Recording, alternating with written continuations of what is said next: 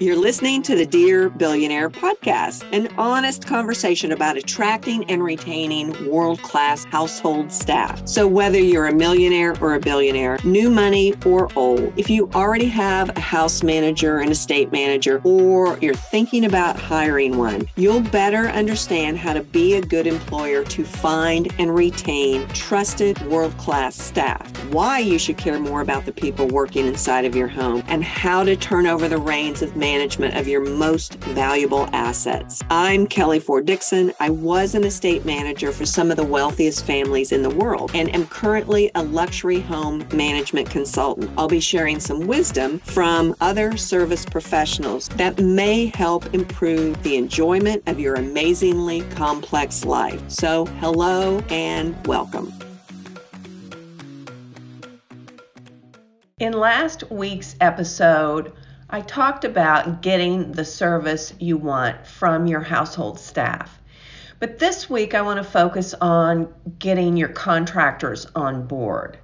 Now, I've been on properties before where the contractors knew a whole lot more about the mechanical systems than I knew.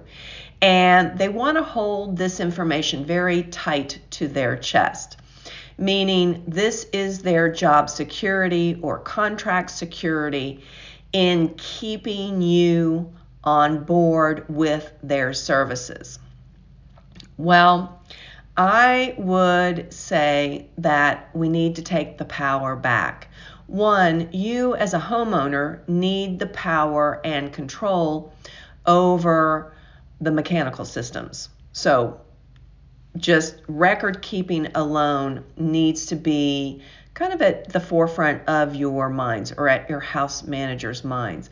You need to know the tricky situations that keep your HVAC system running, your refrigeration and mechanical equipment related to any any technology, home theater, uh, certainly your security and uh, smart home systems all of those things need to be known to you so that if you wanted to uh, switch contractors, you have enough information to bid the work with someone else. And the best way to do this is to collect uh, two years of past service records, any sort of special parts, where those parts get ordered, and remember, this is your house system.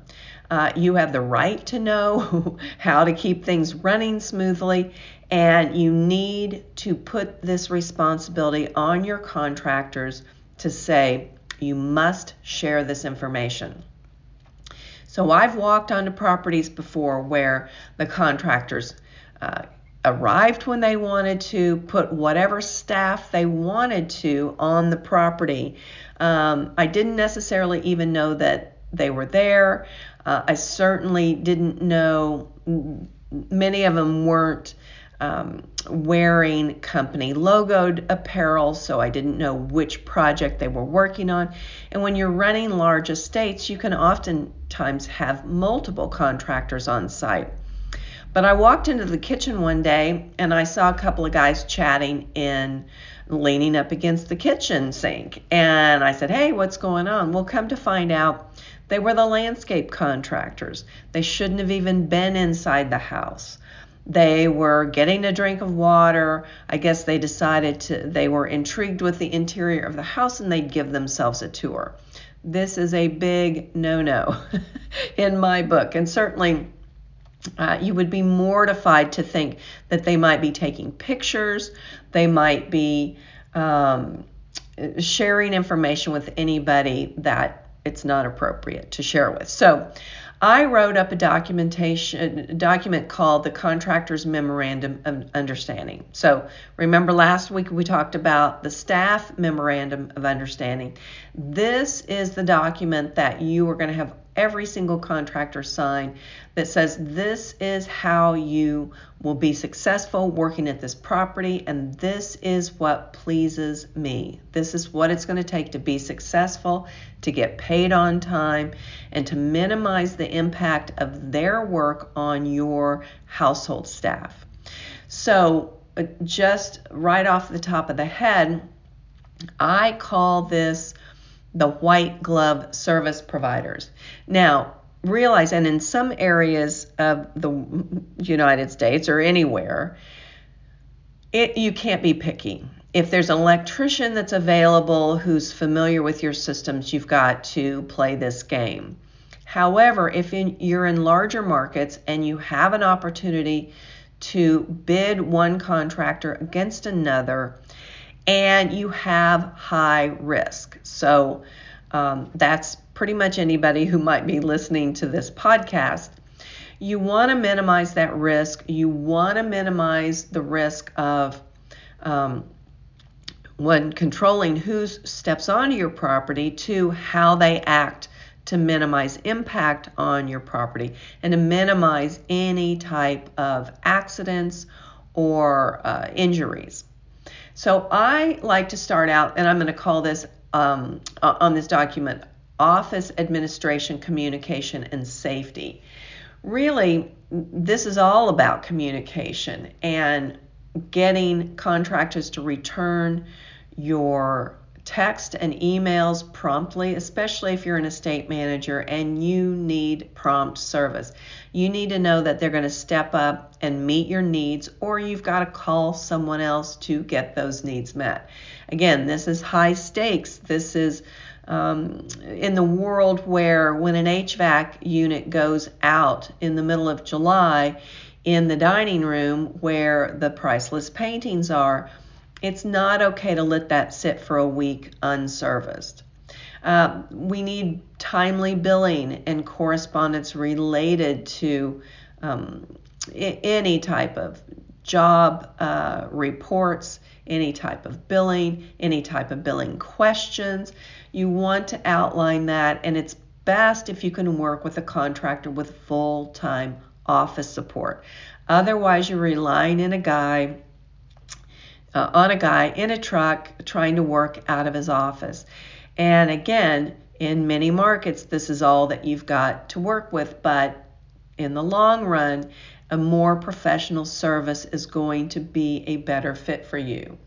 You also want to approve any change orders or contracts, and you want to make sure they show up with a contract in their hands so that they know what they're doing.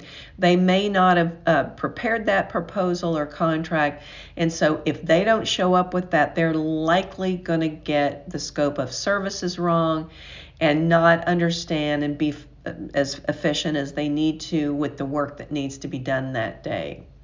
Certainly, you want them to um, supply their copies of their license, their insurance, their workers' comp certificates, and you need to make sure that you are notified when those expiration dates um, come up so that you can get a new certificate on your um, calendar and in your files. Um, they need to understand that they need to be in compliance with every single construction law, state or federal, regarding OSHA, regarding state license board, uh, anything related to um, construction permitting is on them. And I can't believe that we're stating this, but that is um, a responsibility of them, not you. And then I always require that their staff, their employees, show up in uniformed logo apparel so that I know who's supposed to be working on what. I want their trucks to be lo- uh, like logo um, identified, and I want them to be able to have an English speaking supervisor on the property while the workers are there. So I don't have to stand there and supervise them. And then at the very highest level, I want them to have a written safety and drug program outlined for their staff. Um, this puts the onus on them. Again, they know how to warm up, they know how to lift heavy items, they know that they can't show up under the influence, etc. Uh, we talked about there's a segment here on this document called supervisors and staff.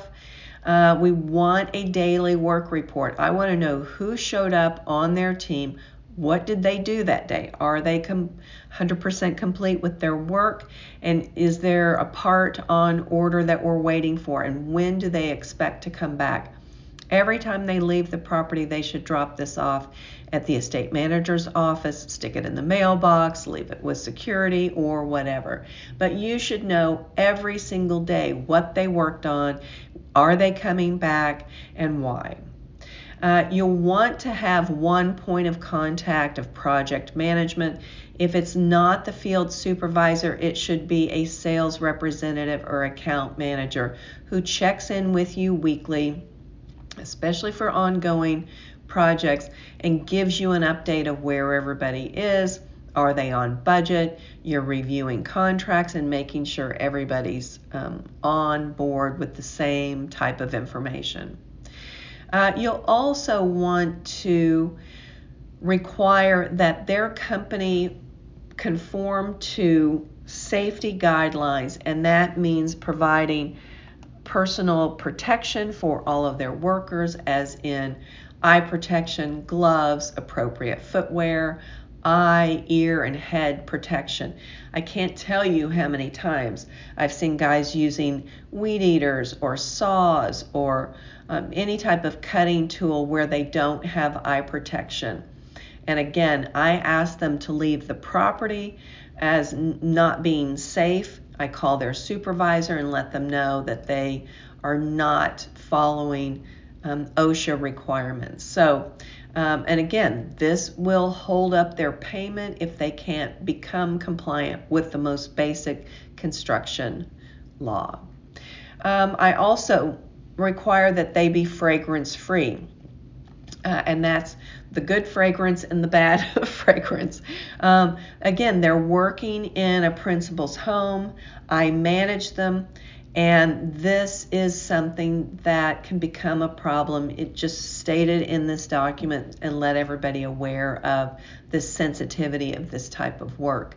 Certainly, they're going to have non disclosure agreements, but they need to share that non disclosure agreement terms and conditions, those terms and conditions with their staff. Um, and that has to do with site photography, um, not being, or being somewhere in an area of the house or the property where they're not working, that's not allowed. Um, regarding site work, stipulate which work areas or which work hours are appropriate at your property. When the principal wasn't um, in residence, I often have had contractors want to show up at 7 o'clock in the morning and start their work early. However, my household staff didn't show up until 8. They left at 5, and I needed the contractors to wrap up by 4 so they had adequate time to clean up after their work and I could do a full property sweep so that I could be assured that the property was clean and tidy before I left for that day. So it and I don't want any contractors on the property before my household staff shows up. I just I don't want them working unsupervised. I don't want anybody um, letting themselves onto the property without some representative from the principal being there. Uh, they must have an appointment and it, they can't just randomly show up when their day ends early on another property. Um, all of the contracts and change orders should include signatures on them, and the paperwork needs to be on site with them at all times.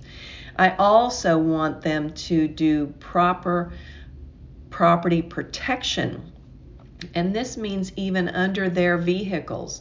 Um, I don't want to employ my staff to clean up after them, and that's oil leaks on the driveway, you know, um, any sort of dirty equipment causing my staff additional work. So they need to clean up after themselves and use property protection measures to ensure that that is minimized.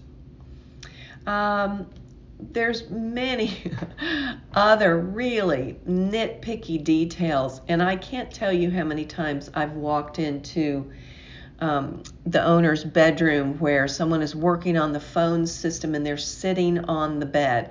the bed in which the housekeeper just painstakingly changed the sheets and made the bed and it's in this pristine hotel presentation mode and then somebody just decides to plop down with their dirty pants on the bedding not okay um, the same is true for moving anything through the property inside regarding a ladder or heavy equipment we always require that two people or more are using or moving that material through the property at any one time, just to minimize the amount of damage that can happen with heavy or large equipment. Uh, I request that they minimize their phone calls while they're on the property, certainly never um, in front of the principal, although for the most part, I never had a contractor on the property when the principal was there. Always after um, they left, would they be in, allowed back onto the property. Um, I always want my contractors to use their own equipment and supplies, never to borrow from an, from the homeowner or from other contractors. I've got a clause in there about profanity, aggressive language, demeaning language. I'm just saying that's not acceptable. We want this to be a professional work environment. And some contractors, depending on the size of their vehicle, are required to park off site at the curb for whatever reason. Maybe there's a low hanging tree limb that could be damaged, maybe just the weight on the driveway of their particular equipment and the stability of that concrete or hardscaping underneath. So we want to be cognizant about that. Um, on rare occasions, and I write this into my memorandum of understanding, if I have to cancel them at the last minute, let's say, I don't know, the principal's coming, they show up uh, at midnight the next morning, I'm becoming aware that everyone needs to be canceled.